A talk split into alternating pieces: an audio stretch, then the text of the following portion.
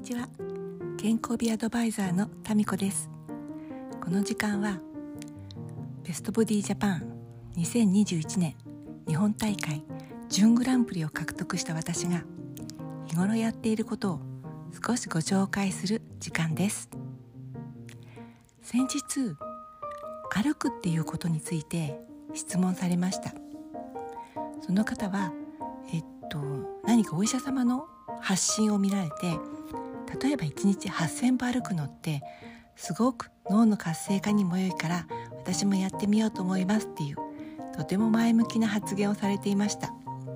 私も1日に8,000歩程度歩くのはとても体にいいと思っています。で私が少しそこで思ったのはその方はねそのお医者様の発信を見てこんな例がある。こんなことが改善された。こんないいことがあるって。とってもたくさん挙げられていたのを読んですごくご自分も絶対そうなりたいって思ってらっしゃったんですね。で私はその時にうんその発信その変化があった方がまずどういう方だったかあなたと同じようなタイプだった。例えばね一日一歩も歩かなかった人が少しずつペースをついて8,000歩歩くようになったらそれはそれはいい習慣ですよね。体だってどんどん変わっていたと思います。だけどもともと1日8,000歩近く歩かれている方が毎日8,000歩歩いてもそんなに劇的な変化があるでしょうか？ね？そしてもしね同じような方同じような年代同じような運動量の方が8,000歩歩いて起きた変化が起きるかどうかっていうのはうん例えば簡単に言うとねえっと子供に毎日えっと漢字を一文字でいいから10回書いて練習しなさい。そしたら365日やったら360文字やったことになるからとてもいいよって言ったとします。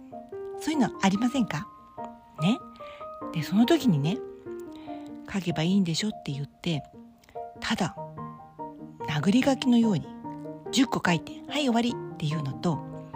うんあこの漢字は人弁だな前にもこんなのあったなとかねこの漢字ってあこうやって書くとかっこよくできるなとかねそういうことをちょっと思いながら1日10個それを365日やったら結果って同じでしょうか？そんなことがね1日8,000歩歩くっていうただそういう橋の中にも違いが現れるってことあると思いませんか？多分ねそのお医者様は発信では1日8,000歩っておっしゃったかもしれないけれども個人的にねアドバイスしたり